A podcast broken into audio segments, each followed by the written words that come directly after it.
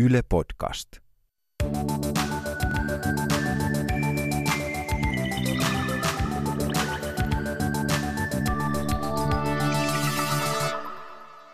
Mulle tuli yllätyksenä se, että Suomen yleisin palkka on 2500 euroa.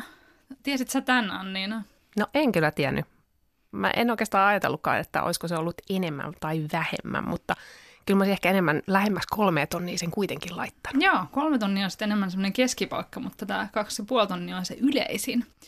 Hei, tosi kiva Anniina, että oot tänään keskustelemassa mun kanssa näistä palkka-asioista, koska mä tiedän, että sun kanssa tästä juttuhetkestä tulee aivan mahtava. Mä olen siis Julia Tureen.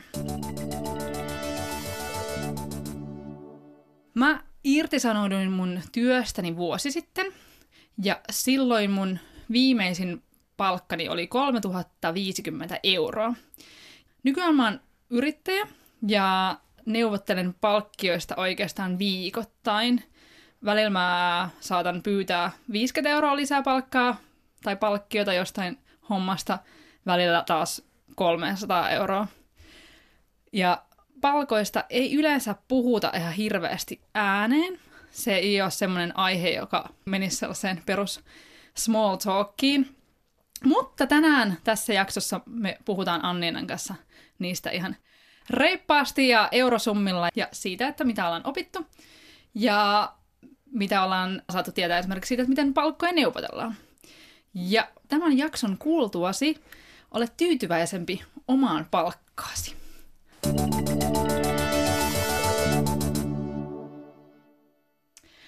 Anniina Tarasava, sä oot ihan mahtava tyyppi keskustelemaan näistä palkka-asioista, koska sä oot äh, ensinnäkin kauppatieteiden ja valtiotieteiden maisteri, ja sä oot ollut rekrytointialan startupissa toimitusjohtajana, mikä tarkoittaa sitä, että sä oot ensinnäkin tehnyt satoja rekrytointeja ja toiseksi käynyt ainakin kymmeniä palkkaneuvotteluja.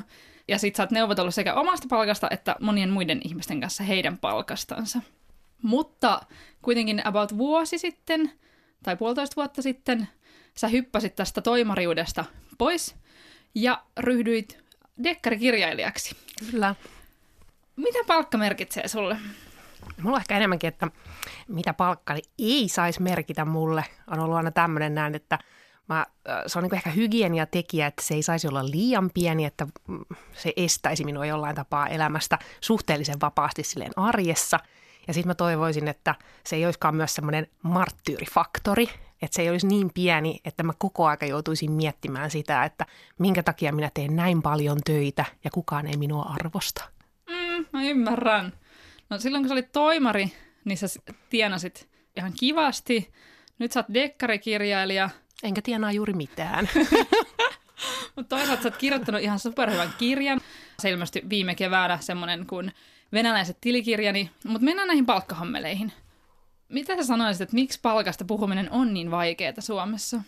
No jotenkin se tuntuu, että ihmiset linkittää sen hirveän tämmöiseen niin kuin henkilökohtaisiin asioihin. Et ehkä jopa siinä mitassa, että se tuntuu, että se on yhtä kiusallista välillä kertoa kuin vaikka oma painonsa. Totta. Et siinä niin kuin linkitetään jotain tällaista. Ja toisaalta sitten taas tämä niin kuin oman arvon tunto, että se linkittää niin vahvasti siihen sun omaan arvoon, että pahimmillaan jopa siis ihmisarvo, kuinka arvokas minä olen niin, ihmisenä. Niinpä, ja siis sit... on jännä, että jos kysyisi vaikka ihmisiltä, että määritteletkö niin kuin muita ihmisiä sen perusteella, että minkä niiden palkka on, niin mä veikkaan, että 99 prosenttia ihmistä sanoisi, että en todellakaan määrittele. Mutta silti, jos saa kuulla, että oman kollegan palkka on parempi kuin sun, niin sitten tulee vähän sellainen, että onko toi niinku parempi ihminen kuin minä jotenkin. Kyllä, nimenomaan. Et se, se on friikki.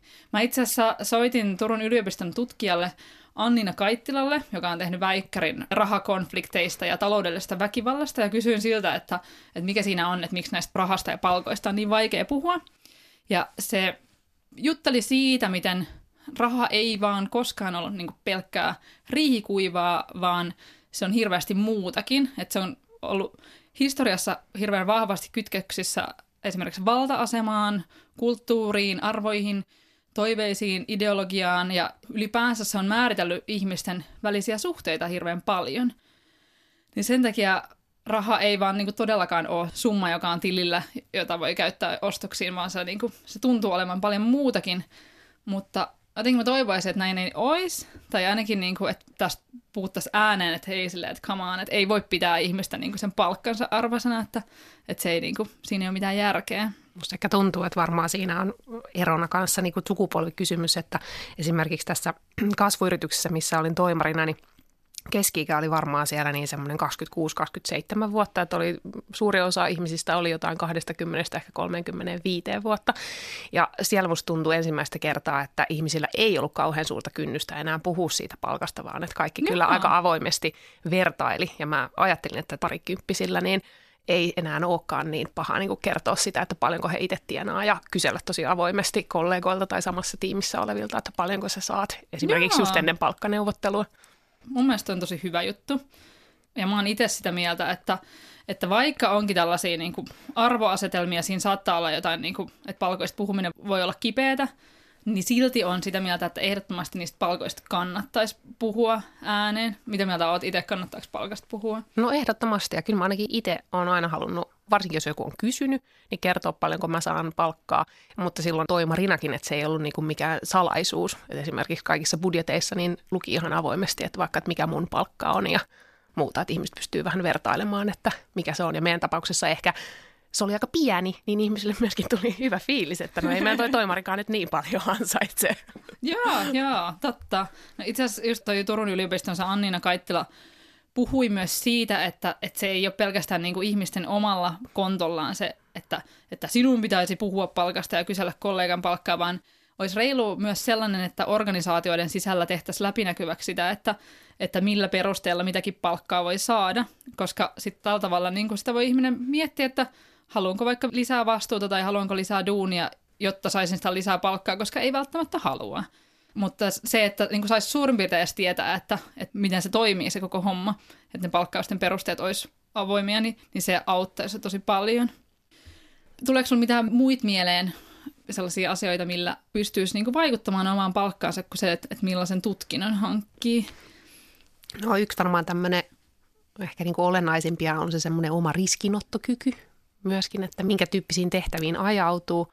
Jos on henkilö, joka esimerkiksi tykkää kantaa riskiä, niin sittenhän sitä pystyy esimerkiksi omaa palkkaansa niin sitomaan vaikka johonkin yrityksen tulokseen tai johonkin tiimin tulokseen tai omaan tulokseensa. Siinä on vaan se, että aika vaikeasti ne on yleensä määriteltävissä ellei se ole just jotain suoranaista myyntityötä. Mutta kyllä mä oon sellaistakin nähnyt, että esimerkiksi tiimillä on saattanut olla, tai sitten sulla on ollut johonkin projektin onnistumiseen, niin sidottu osa sun palkasta, jolloin sä ehkä sitten suostut menemään pienemmällä pohjapalkalla. Mutta sitten, että jos sä onnistut niissä sun tavoitteissa, niin sitten se saattaa olla niinku huomattavasti parempi se sun palkas kuin mihin sä muuten pääsisit. Mutta tämmöinen riskiottaminenhan ei niin kuin, ole tunnu kaikista kauhean kivalta, ei, että haluaisi tietää, että se on se tasasumma, joka joka kuukausi tulee sinne Joo. tilille.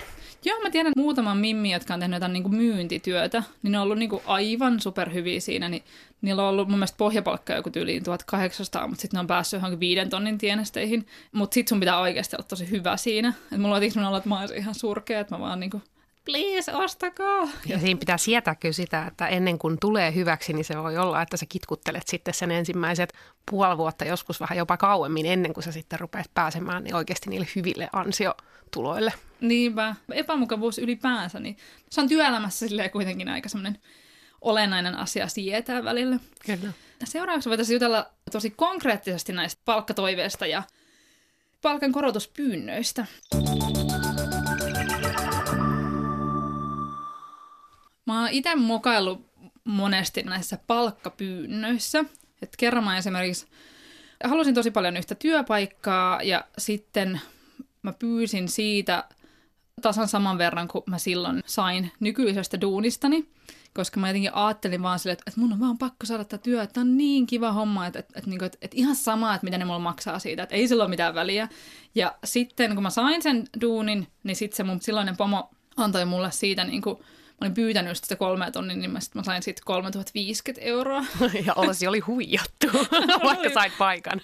Mulla tuli vähän sellainen olo, että, että vitsi mikä idiootti, että olisin pyytänyt niin 3300 ees, että, että mulla olisi jäänyt sellainen olo, että mä olisin niin neuvotellut jossain, mutta, mutta sitten mulla tuli sellainen, että se on enemmänkin säälistä, niin kuin, että, no, että kyllä sä nyt yli sen kolme tonnia tästä voit saada, että Mä olen niinku, vielä sanoisin, että vuosi sitten oli niinku aika surkea tällaisessa, että jos joku sanoo, että paljonko pyydät tästä, niin mä oon ollut vähän semmoinen pieni hiirulainen, joka sanoo, että noin, minä pyhällä hengellä voin Kyllä tehdä. kerro sinä paljonko olet valmis maksamaan. Nimenomaan. Mutta mikä merkitys sun mielestä sillä on, että miten asettaa sen palkkatoiveensa silloin, kun on niinku hakemassa uutta duunia?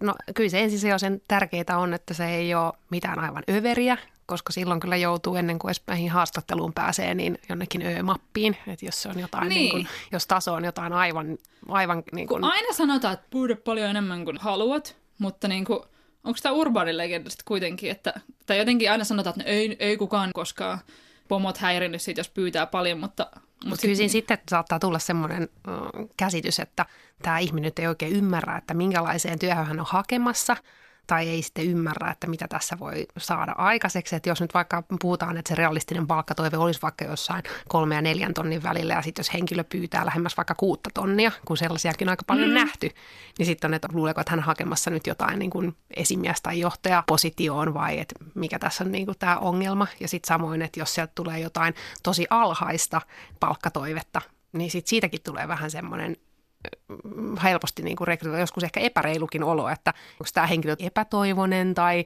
onko tämä tottunut vaativiin tehtäviin, kun hän haluaa nyt näin vähän palkkaa. Että kyllä se sen takia on aika oleellistakin, että sen miettii sen palkkatoiveen ennen kuin sen siihen vaikka ihan hakukirjeeseen laittaa tai jos sitten näissä tota, haastatteluissa pääsee siitä tarkemmin keskustelemaan. Vähän paljon pakko kysyä, kun sanotaan aina, että miehet pyytää enemmän kuin naiset, niin onko sitä sun kokemuksessa? On se kyllä.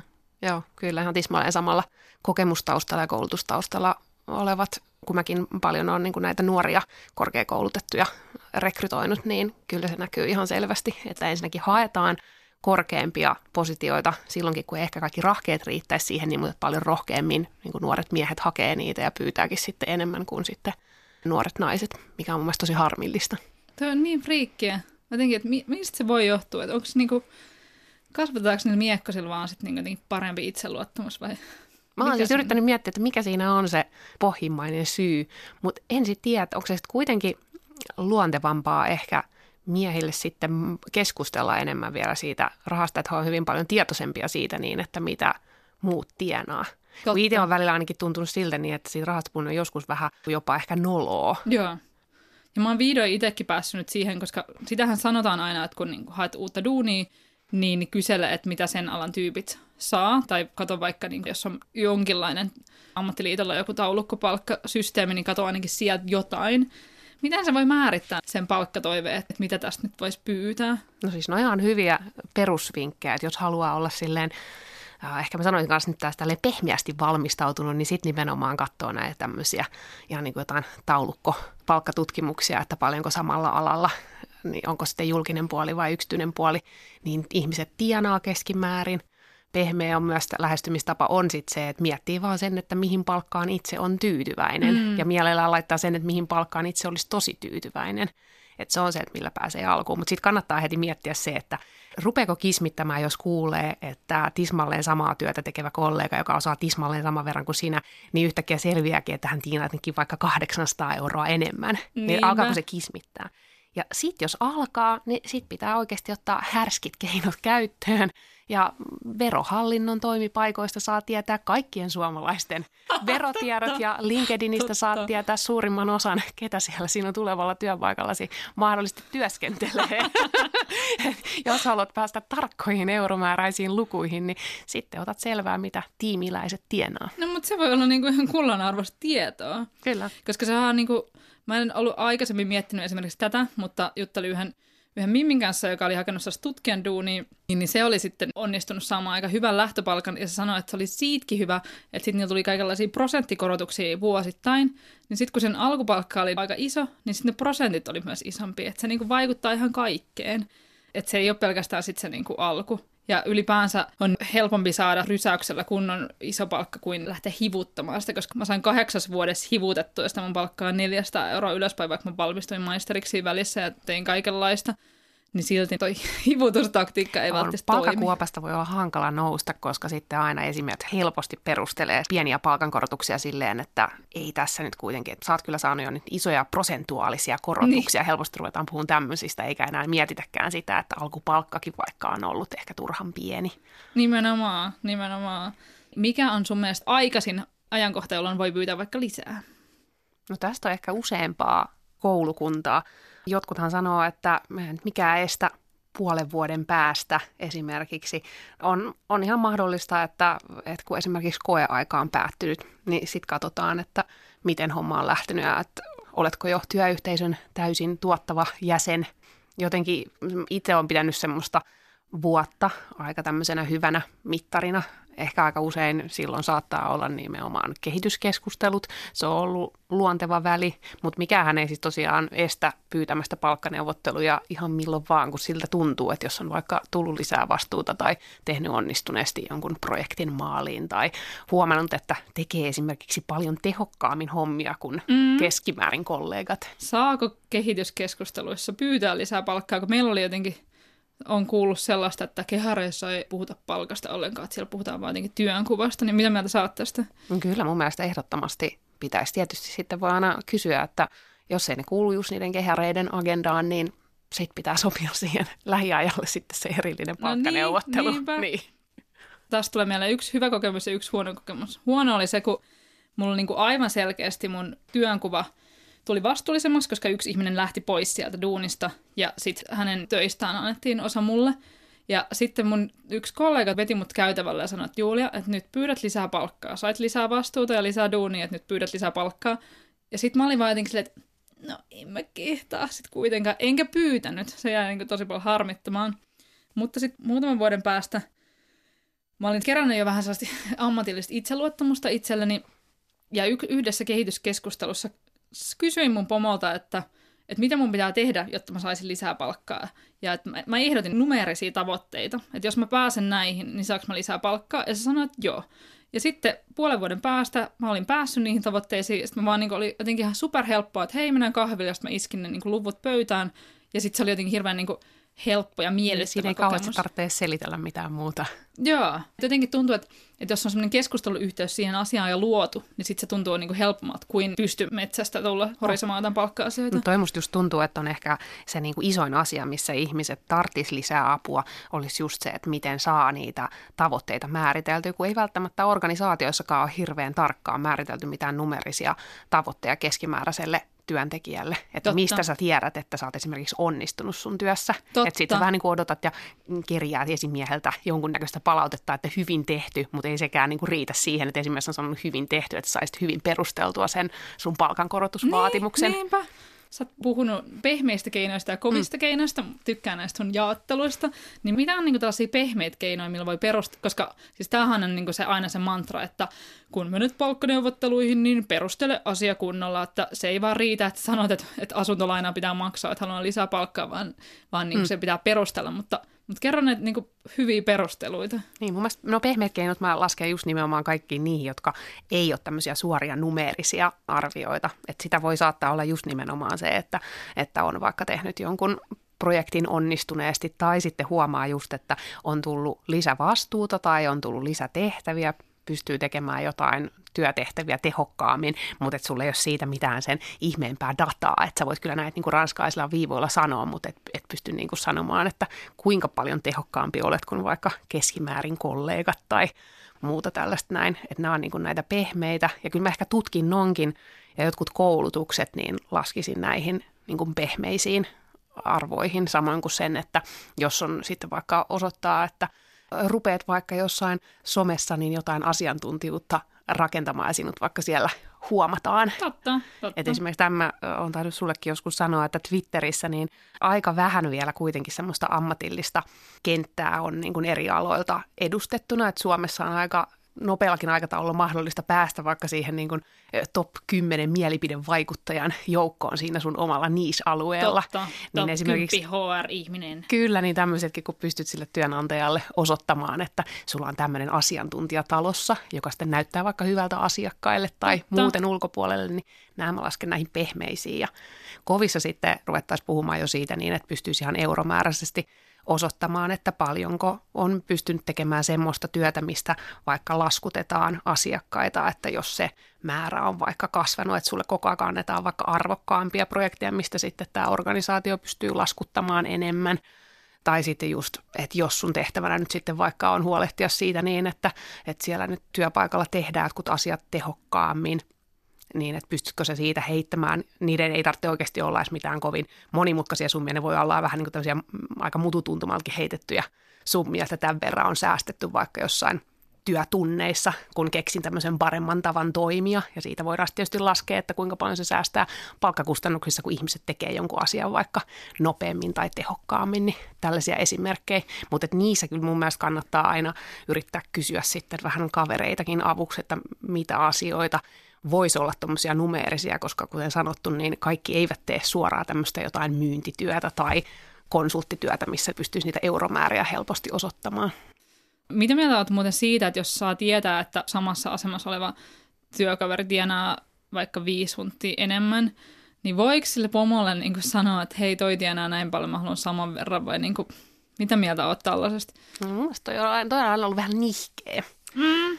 Et Koska jo... sä et voi tietää täysin, niin kuin, että mitä jos sillä onkin joku mega erityisvastuu, josta ei ole kerrottu. Kyllä, että totta kai nyt jos se rupeaa hirveästi häiritsemään, niin äh, kyllä ehkä ensin kannattaa sen kollegan kanssa vähän niin kuin kysellä, että mitä työtä se tekee ja millä perusteella Totta. hän on sen palkkansa neuvotellut. Ja Totta. sitten kyllähän tietysti, jos se oikeasti on semmoinen, että yöunet menee, niin voi myös niin kuin esimieheltä kysyä, mutta ehkä lähtökohtaisesti niin ei oikein koskaan voi tietää, että mitkä ne syyt on ollut niin. siihen sen toisen joskus se on ihan selkeästi sitten vaan niin epäreiluus. Saattaa Joo, mulla tulee tähän yksi esimerkki mieleen. Yhdellä mun kaverilla oli käynyt silleen, että hän oli niin kuin firmassa vakituisena työntekijänä ja sitten sinne tuli kesätyöntekijä ja sitten firman kesäjuhlissa, niin se mun kaveri, joka oli nainen, kysyi tältä kesurilta, joka oli mies, sen palkkaa ja kävi ilmi, että tienasi kolme huntia enemmän kuin se vakkarityyppi. Niin silloin se kyllä suuttui aika paljon, että, että, että, että nyt, että tämä ei nyt ole reilu. Ja sitten se meni niin kuin, omin sanoin huusi sille pomollensa myöhemmin ei niissä juhlissa sentään.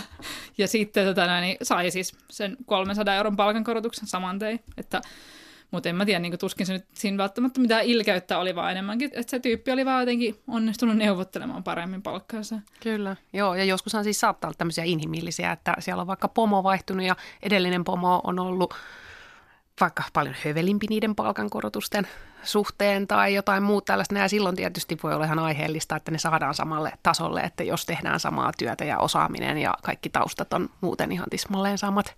Joo, itse asiassa toi onkin hyvä vinkki. Mulla kävi kerran silleen, että pyysin palkankorotusta, en saanut, pomo vaihtui, pyysin uudestaan, sain. Joo, kyllä. Joskus, joskus se voi olla niin kuin ihan... Sekin voi olla hyvä sauma kokeilla uudestaan. Niin, vähän silleen, että hei, sä voit miellyttää vähän mua työntekijänä silleen, että Kyllä, tarkistellaanpa palkka. Mä luin myös yhdessä jenkkitutkimuksesta, jossa sanottiin, että kun pyydät lisää palkkaa, niin kannattaa pyytää aina tiettyä summaa, eikä silleen vaan lisää palkkaa, koska sit saa todennäköisemmin enemmän. Jos pyytää vaan lisää palkkaa, niin todennäköisesti saa sitten sen 20-50 euroa. Nimenomaan. Jos mulla olisi vaikka kolmen tonnin palkka, niin mikä on niin ikään kuin minimi ja maksimi, jota voisi sitten niin pyydellä siinä? No se on, riippuu nyt varmaan siitä tilanteesta että jos nyt sanotaan, että jos siinä sun työssä ei ole tapahtunut mitään ihmeellistä, että jos sulla on osoittaa vaan niin kuin hyvin vähän siitä niin, että mitä erinomaista olet lähiaikoina tehnyt, niin ehkä sitten se semmoinen niin muutama satanen voisi olla semmoinen niin hyvä lähtökohta. Mutta joskushan se voi olla, että tilanne on muuttunut siinä sun duunissa aika isostikin ja silloin kannattaa ehkä, täytyy muistaa, että välttämättä se ei ole aina myöskään se palkan korotus, vaan että voisiko se jopa sitten olla ehkä tittelin vaihdos, mm, joka voisi sitten sua uralla viedä muutenkin eteenpäin. Että kannattaa aina miettiä sitä semmoisena kokonaisuutena, eikä välttämättä tuijottaa vaan pelkästään sit sitä euromäärää, minkä siinä voi saada, kun neuvottelee. Voiko toimari nostaa palkkaa, vaikka se työntekijä ei sitä kysyisi? No totta kai voi, mutta kyllähän moni tietenkin esimies tyytyväisenä kattelee, että toi tekee hirvittävän hyvää duunia ja on kauhean tyytyväinen tuohon sen nykyiseen palkkatasoon. Mutta kyllä mullakin on niin kuin yksi esimerkki menneisyydestä, että missä henkilö oli tosi monta vuotta tehnyt äh, vaativia hommia ja sitten jossain vaiheessa oli vaan niin kuin pakko puuttua siihen itse ja kertoa hänelle, että, että tiedätkö, että nykyisin harjoittelijatkin saa Moi. enemmän palkkaa. Ja sitten hän niin kuin ryhdistäytyi ja pyysi sitten enemmän palkkaa. Joo. Mies vai nainen? Ja tämä oli itse asiassa mies. No niin. Onneksi. Kyllä. Ai aina naisia disataan näissä palkkahommeleissa.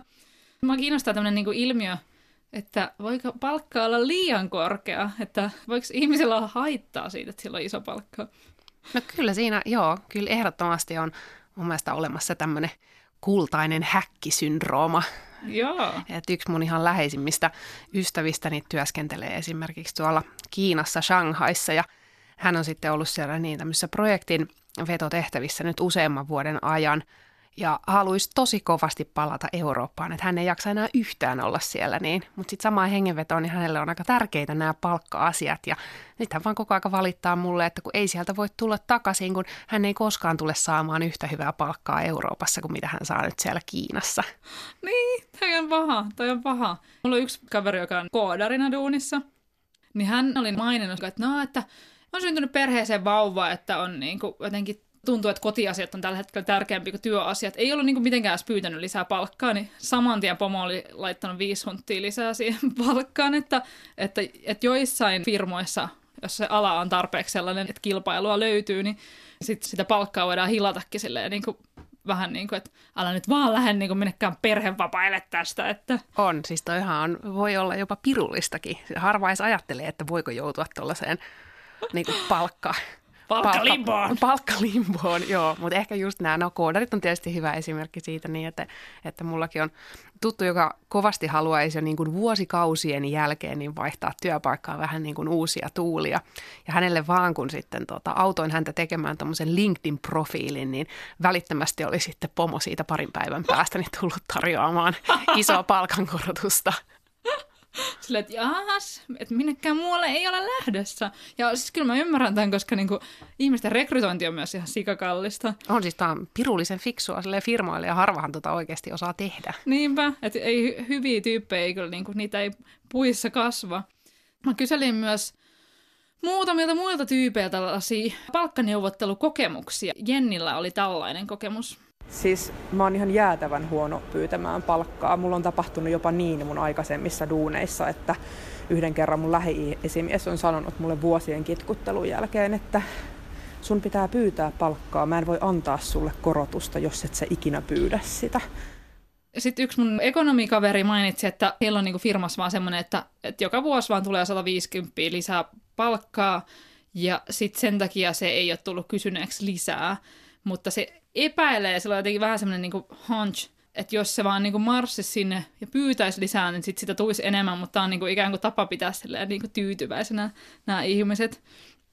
Mutta ootko sitä mieltä, että yleisesti ottaen, niin jos on vaikka ollut kolme vuotta jossain duunissa, niin sitten niin sitä palkkaa kannattaa ainakin harkita sen niin lisää pyytämistä jossain vaiheessa?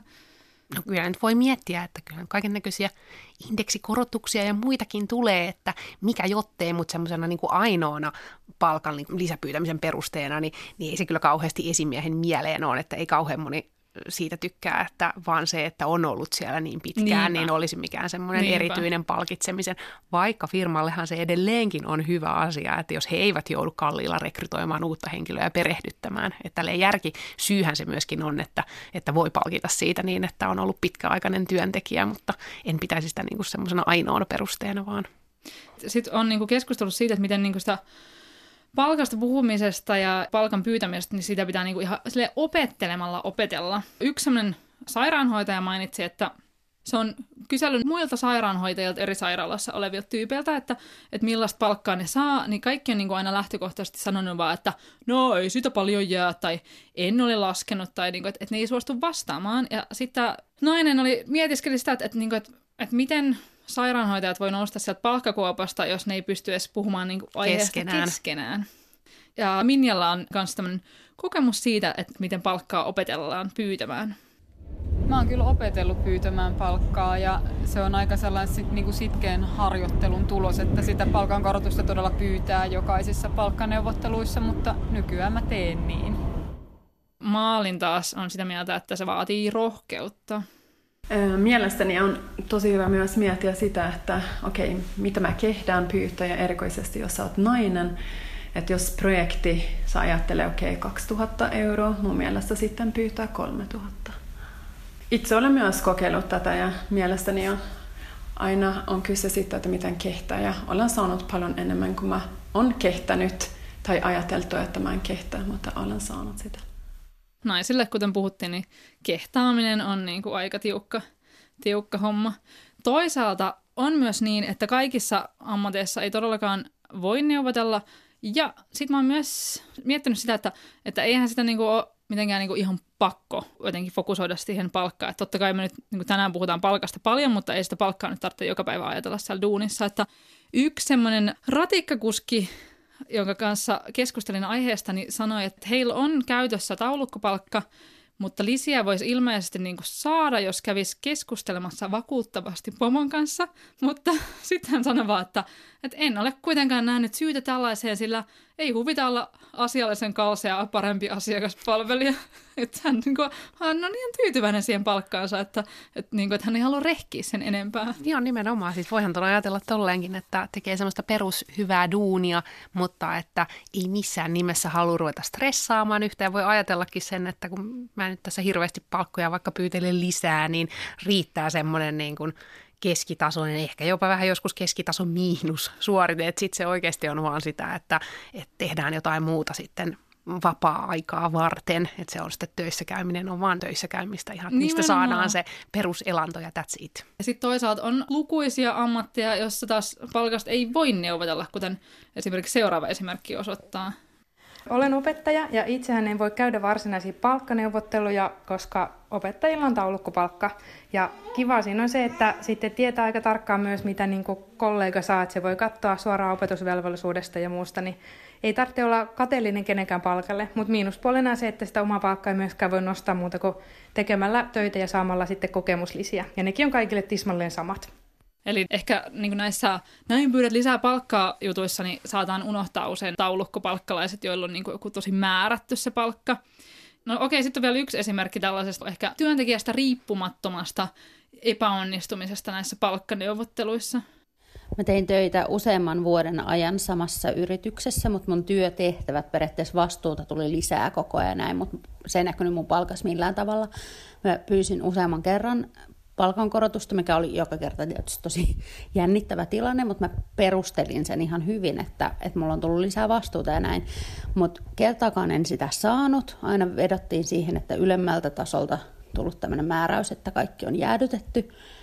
Ja se jossain vaiheessa rupesi sen verran ärsyttämään ehkä, että, tota, että hain sitten toista työpaikkaa toisesta yrityksestä johon mä laitoin heti mun palkkatoiveeksi semmoisen summan, johon mä olisin tosi tyytyväinen, joka oli 20 prosenttia enemmän kuin mitä mä sain tässä edellisessä työssä. Sain sitten tämän työpaikan, eli mun ainoa tapa saada palkankorotus oli se, että mä vaihdoin firmaa.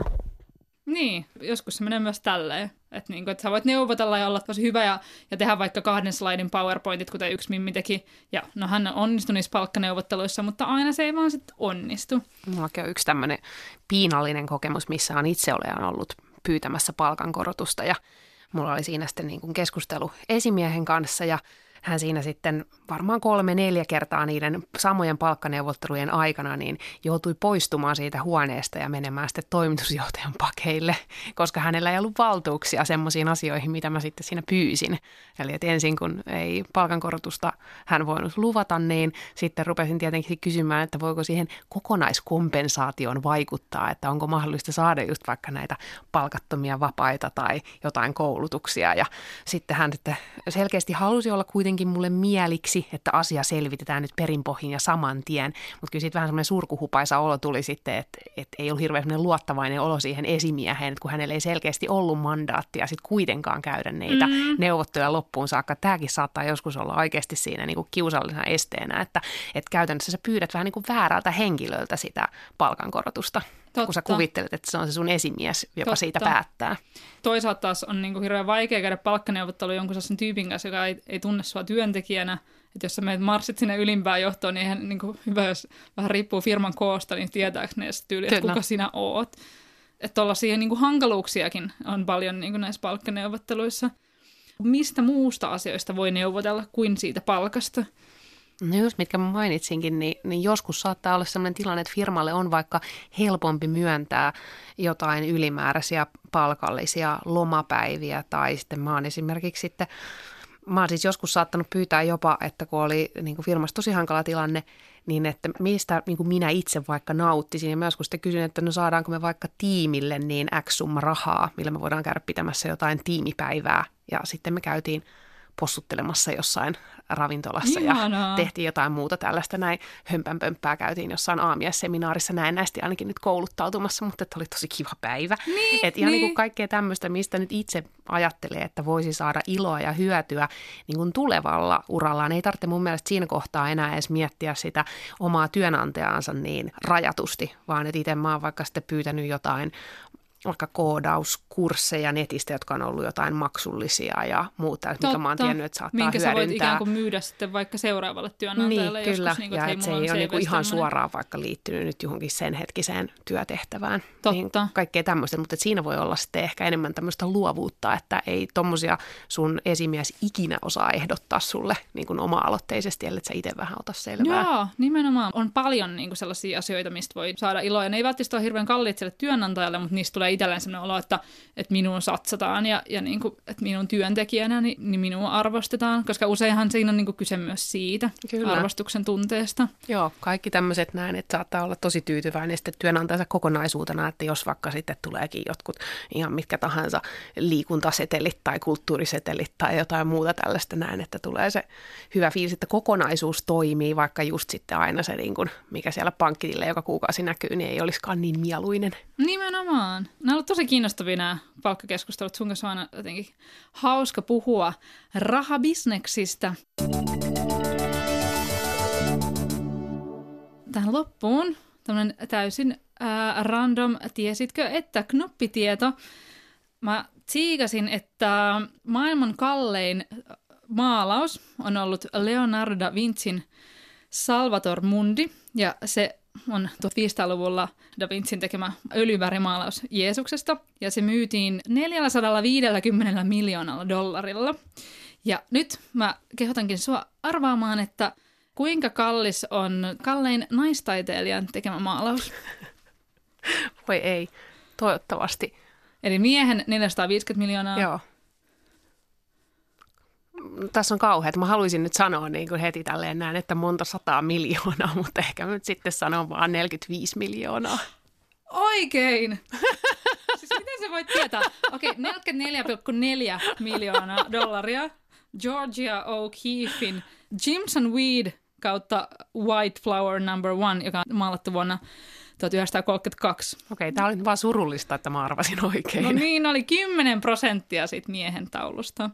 Mä siis en ole niin muistanut tätä Salvator Mundia. Aivan jäätävän näköinen maalaus, en itse haluaisi. Ottaisin paljon mieluummin tämän niin White Flower Number Onein seinällä niin kuin, kuin tämän Salvador, Salvator Mundin. Näyttää vähän äh, jotenkin siltä, että näyttää enemmänkin nettimeemiltä kuin, kuin, niin kuin miltään niin kuin mestariteokselta, että kannattaa käydä googlaamassa se. Mutta tota, niin, kiitos Annina tosi tosi paljon. Oli superkiva jutella sun kanssa näistä Kiitos. hommista.